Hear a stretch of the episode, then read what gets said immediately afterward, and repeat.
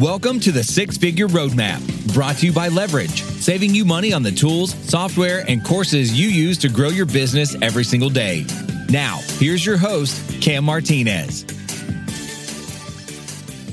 What is up, podcast listeners? Cam Martinez back here with you, bringing you another incredible episode of the Six Figure Roadmap.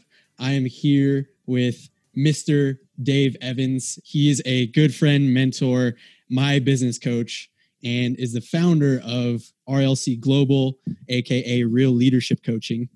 He's the author of Leadership or Leadershit, co-investor of co-inventor of Firestarter Business N L P in just two days.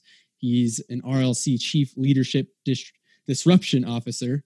He's a passionate Scott Ironman extreme endurance cyclist, husband, father, and pops of two grandchildren, and all-around mentalist. He's in charge of creating best version businesses and people. So without further ado, I would love to introduce Mister Dave Evans. How are you, sir?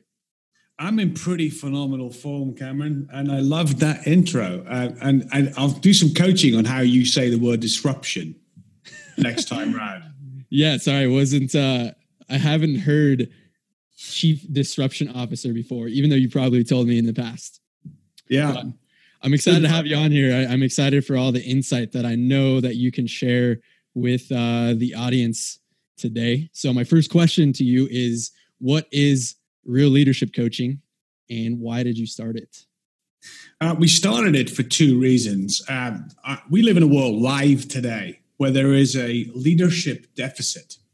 That leadership deficit shows up in our communities, shows up in our schools, shows up in our educational system, shows up in our clients, shows up in global politics today like never before. And um, give you a quick example, right? In England right now, in the U K, there's political unrest, there's European elections taking place, and you can see all of our politicians are more focused on their own personal political agenda versus the future of the United Kingdom, which is one answer. Are we going to be in Brexit or not, right? Are we leaving or staying? And rather than deal with that big answer, and yes, it's not as simple as this, they're putting their party priorities ahead of everything else. That is, pardon to the listeners, leadership, right? Leadership is putting your agenda behind the organization, behind putting your second to the organization you're leading or building, and actually focusing on the right things in the room. So uh, I wanted to address that by igniting real leadership in as many businesses as we can around the world, one person, one town at a time. Ah, that's incredible, and probably very relatable to people in in the U K. Uh, it's, it's a huge... huge uh talking point right now. I know that when I was out in Mallorca visiting you guys, it was something that you guys were addressing quite a bit. So mm. um I love the definition of of how you separate leadership and and leadership, which is the good and the bad, if you want to put it in simple terms. Yeah. Um, and something that I have completely bought into, and is something that has helped me grow as a person and our company grow. Um so to that I say thank you. Um, Our pleasure. And thank you for having us here, by the way. It's great to be here talking with you. Absolutely. Yeah. Very excited to have you on here. So what are, because you're just so full of insight and, and information, what do you think are three key items people should focus on in their business when they're trying to bridge the gap from where they are to where they want to be, either to consistently hit six figures in their business or to consistently show up as a good leader uh, to their employees, to their customers? What advice, what are three key items you would tell them to focus on? Well, let's let's start with the biggest of all of them, the Best Version Business Framework, and then let's work back to that from two other answers. So answer number three, and in no particular order for these two, so three or two, you could switch either of them around. Get rid of the clutter in your life and in your business. What is all the stuff you're doing that adds no value at all to a single focus of success? And most people, Cameron, and anyone listening, um, have it in, in in abundance, you know, things they don't even realize. you know, how they start their day, how they start their week, how they finish their week, how they set goals in their life, or none, you know, or if it's just focus, focus is okay. You know, I, I meet people all the time who tell me how busy they are. And I believe that busyness as a, as a description, when someone says to me as a coach, I'm so busy, it means I'm so busy, I don't know what my focus is. And uh, the amount of professionals we work with who are busy all the time, and I think it's a self-fulfilling prophecy. So get rid of your clutter. Become really narrow in your gaze. So that's number three. Number two, okay, is to have the conviction to stay single-minded in the things you're going to go after. You really do have to have um, an obsession about what you think is possible. And those close to you who really uh, love you, maybe support you, could at any point talk you out of your obsession. They could talk you down off the ledge where success is. And you've got to hold your nerve for that. And let's talk about that Best Version Business Framework. Now, as you know, Cameron, it's an R L C process. It's an R L C product. If you actually don't know, right, what your single picture, many leaders today talk about um, their vision of the future. They talk about their idea. What I see in America particularly is lots of people ask this question. Hey, what's your vision for the next few months? That is not vision in leadership, right? That's having a single picture, something that we all can know, interpret, and understand and work towards, which allows us to do what this produces. Leadership rule number one, which is a, it's probably the fourth one, Cameron, I'm sorry, but model the leadership behavior. You ask of the people you lead, right? Tomorrow, you're going to ask them tomorrow. Model it today, yourself first. And I'd like to just say to young leaders out there, don't ask people to do things you haven't perfected or even begun learning yourself. Does that make sense? Oh, yeah. Yeah, definitely does. And something that you've you've taught me to follow very well, and something that I have done my best to to spread to my team, to our company, to our customers, in in proper leadership, which is why we keep shifting so many different directions, because we're trying to get it right to mm. deliver the best uh, the best version business framework. Everyone in our organization, from the yeah. from our customers to our our team to management to executive level. Um, Leadership is in every aspect of, of what you're doing as a company. So I love that. From your many years of, of, of coaching and, and being in the world of growing businesses and helping others become the best version of themselves and, and the best company that they could possibly create, what's the most common element or theme that holds people back from getting to where they want to be, uh, either in their personal lives or, or reaching a certain benchmark in their business? Well, I think personally and, and from a business perspective, they're almost the opposite, right? So um, in your personal life, you could have what we classically call a paradigm, right? Paradigm is one of these leadership phrases that was invented many decades ago that we all know what it means, this set way of seeing something. But a personal paradigm can be more of a, a belief limiter. So we just might not know. And because you don't quite know, you might not do it, right? I was listening to a guy the other day, and, and for those of you listening, if I can't remember his name, he's going to kill me. We were at this brilliant event over in uh, um, the Soho Farms with G Q, and this guy that swum around the whole of Britain, right? And um, that's two thousand miles. That's one hundred fifty-seven days. And all he talked about, he talked about in some incredible stories, but he talked about every day when the tide was at the right point and his captain of his little boat said, right, it's time to swim for six hours. He talked about every day, even though he completed it, he had a choice whether he dived in or not. And sometimes personally, you don't know. So you might even get to a place where you think you do know, but you still might not actually do the darn thing. And, and therefore, personally, it's the opposite of in business. Whereas in business, what I find is people start to form opinions. And instead of it being a belief issue, they start to have opinion issues. And those opinion issues become so rooted and strong, they stop seeing what could be possible. And therefore, these opinions get in the way. I was out cycling today and I was I was listening to a song, and I wish I knew the artist. And um, but he says, "Why is it I'm the only one who gets in my way?" And I thought, what a fantastic lyric from a song, because it just it's where both worlds beat in the middle, right? And so uh, that's what I would say is the thing we see a lot of. Um, and then it's coupled up in both spaces by a single word beginning with C.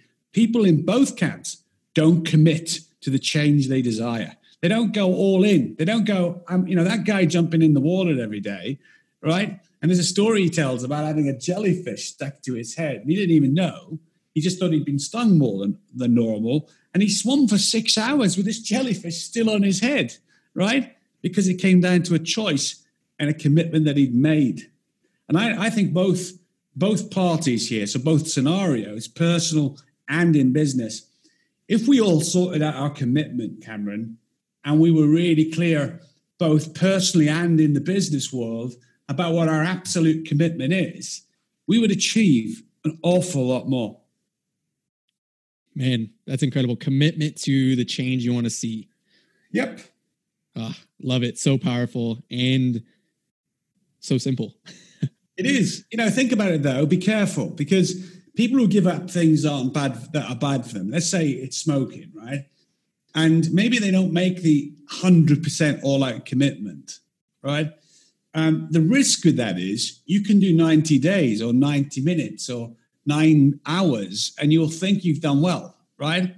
And then you'll generate the circumstance to revert back to where you were and then validate it to yourself, both in both worlds though. So if you're talking about change management and cultural change in companies, right, when people prefer the way it was before, they recreate a crisis to flip it just because they liked it. And what we forget to ask is if you flip it back to the old culture, no one says, what was the motivation or intention of me doing that? What was the feeling I had about the old one that I liked? Uh, that I need to find in the new one. And suddenly, if you did that, you could have taken the new one on. And I wonder how many people over, over the globe lose their jobs in big transformations because they desire the old world more than the new. And there's nobody asking them or helping them say, but what was the intention of that feeling of the old one that you could find in the new one? And joining those two things up. And then you can do, okay, what's my choice? What's my commitment to the change I want to see? Man, that's a powerful message, actually.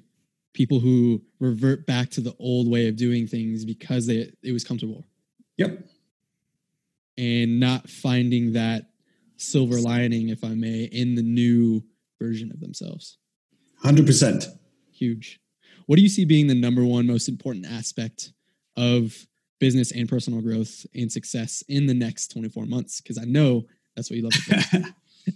I, I think it, it, there's there's two possible answers to this, because you've mentioned twenty-four months from the business framework. And that's the amount of time that we take. When we, when we set big, massive strategic outcomes for a company, we look for four, and we look for those four over a twenty-four month track. And that forces them to be bigger than the amount of time you've allocated, which means you've got to think bigger, bigger decisions. And there's a whole process that comes out of that. But I think that there's two things, right? There is a reason today why the Fortune five hundred companies, and there is a reason today why the F T S E one hundred in the U K and other European successful large companies are doing away with classic management appraisals. There's a reason for that. And there's a recognition today that I think that's more important than ever before. And there's three things that people have become aware of. Number one, okay, is embrace mindfulness. Embrace caring about your people properly. Embrace, are you all right? It's okay to ask that. And so, therefore, if I'm not going to ask you, Cameron, and say, are you all right? What, what's also going to happen is you're going to come and tell me eventually when you're not, right? And genuinely create that connection. The other thing is to prioritize skill development, right? So if you're going to embrace mindfulness properly and you're going to create opportunity for skill development, which means I taught you a new skill in my company. Say you work for me, Cameron, and I, I taught you a new skill. It's brand new. You've never done it before, but I'm going to see you through perfecting that single skill until it's an asset to you. I'm going to help you side by side, because the third part's coaching. I think we know more than any other time in this world. I, I read something the other day that the coaching industry is going to triple. It's already a multi-billion dollar business. They think it's going to triple three times in revenue over the next five years due to the demands we're placing on employees, leaders, managers all around the world, where I think people have to work with less resource, less time, and with greater expectations like never before. But I think over the next twenty-four months around the world, those three areas are going to become really important. Now, what are the Fortune five hundred doing, and what are the F T S E one hundred doing? They're giving every colleague, right, every employee, ten minutes of their time a week. And you split that fifty-fifty. Are you all right? And what skill can I help you with? You know, Stephen Covey said many years ago, if you get people to achieve their goal, they're more likely to help you achieve your goal. And there's a little bit more depth to that. And you should definitely read that classic stuff of, you know, the, the, the, the Seven Habits of Highly Successful People, which was brilliant in its time, right? But what it's also highlighting to us, if I really care about your goals, and I don't mean your job goals, your K P Is, your metrics, about what's important to you in your life, and you're willing to tell me that, and I genuinely commit to helping you, you're going to create a connection that's going to transform your brand, whether you're a small firm or a big one. It doesn't matter. Ah, incredible. Helping them achieve their goals so that they can, in, in return, help you achieve yours. It's yep. one of the, it's such a simple concept, and giving your undivided present attention to the people who matter most in your life and in your business will create that. Love it. Ah, huge, huge lesson. I, before we talk about this thing I got hold, I'm holding in my hand yeah, right now yeah. in your book, I have some rapid fire questions for you. All right. You can either answer them in a one sentence format, or you can elaborate on them, whichever you so desire. All right. I'm just going to go based off of, of how you decide to answer them. Okay. Number one, what is one non-negotiable habit you implement every single day? Uh, starting my mindset up every day, like you would starting your car up, starting your computer up. Every single day I program my subconscious so that when I need it, it's programmed to be at its best. When I need help, being at my best.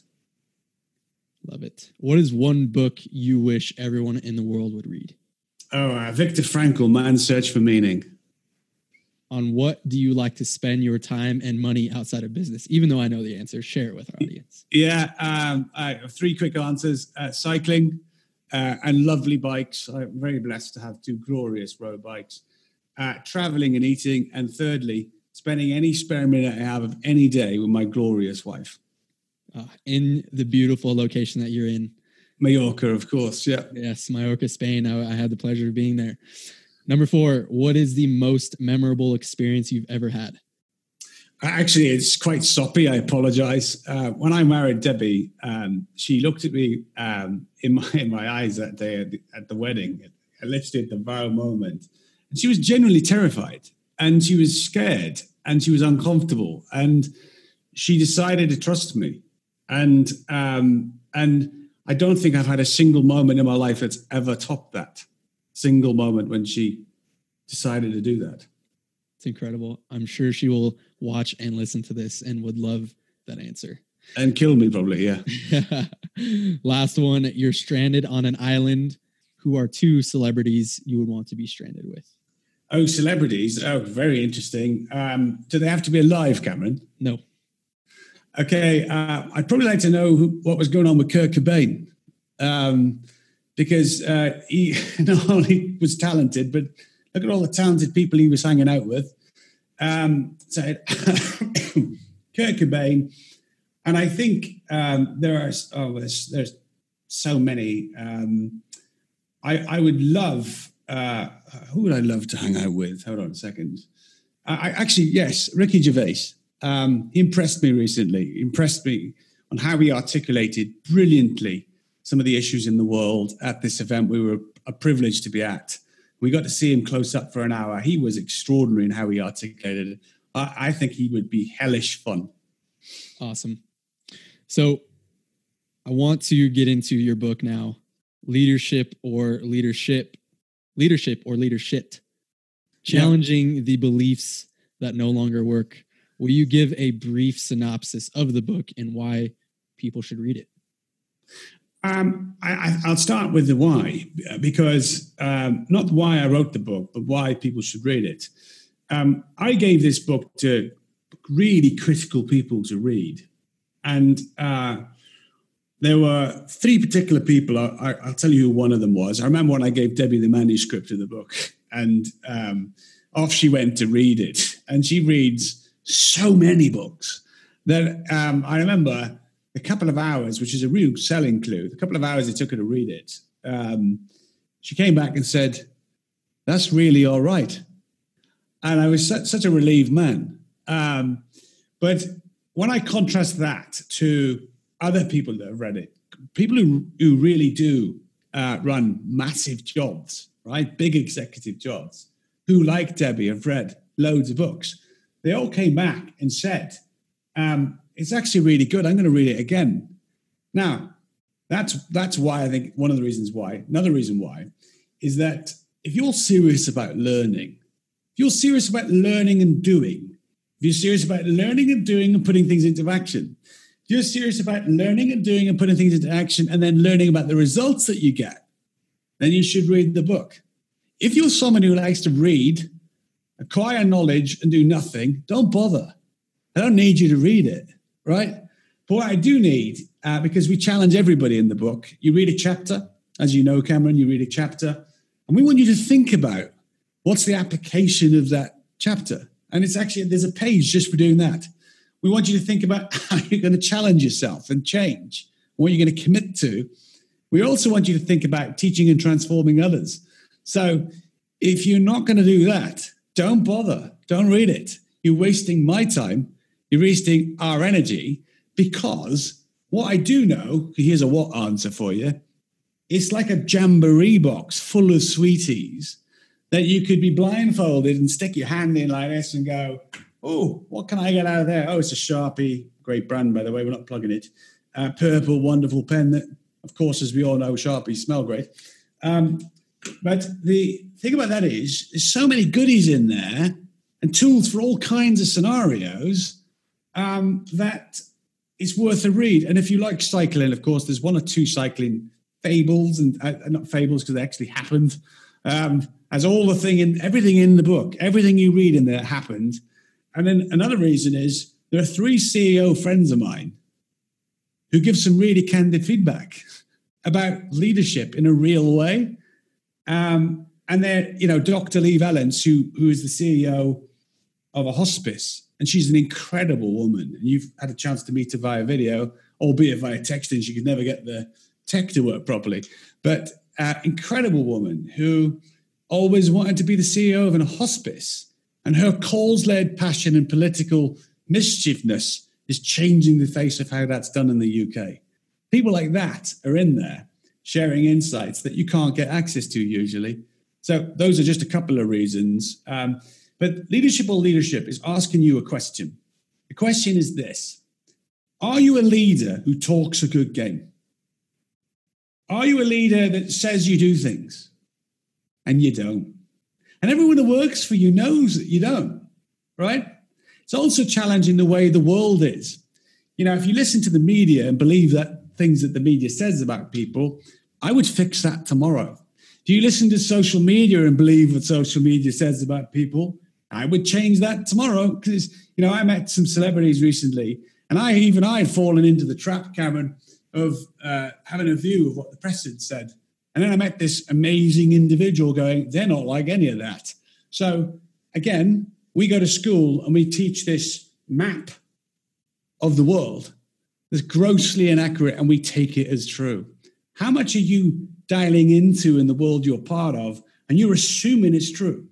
And therefore, you're not aware of what's actually in front of you, and you're missing opportunity because of that. That's another reason why you should read the book. Love it. All of those things are very true. You will get all of that and more inside of the book. One thing, yeah. quick story from my experience with the book. Thank you. Yeah. Uh, because it was so relevant to my life, reading it after, like literally two days after I was out visiting you in Spain, yeah.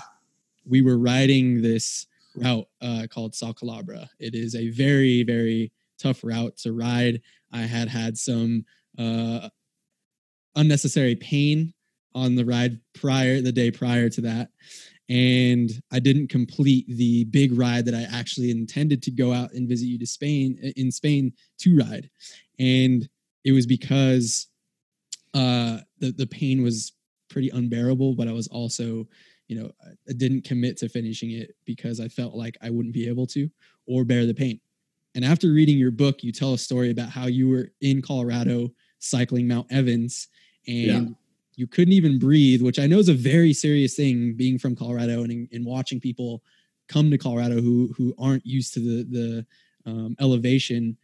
You literally couldn't breathe. You were unexperienced on the route. You didn't have enough fuel. And you ended up finishing the Mount Evans cycle, the, the ride, which is pretty extreme.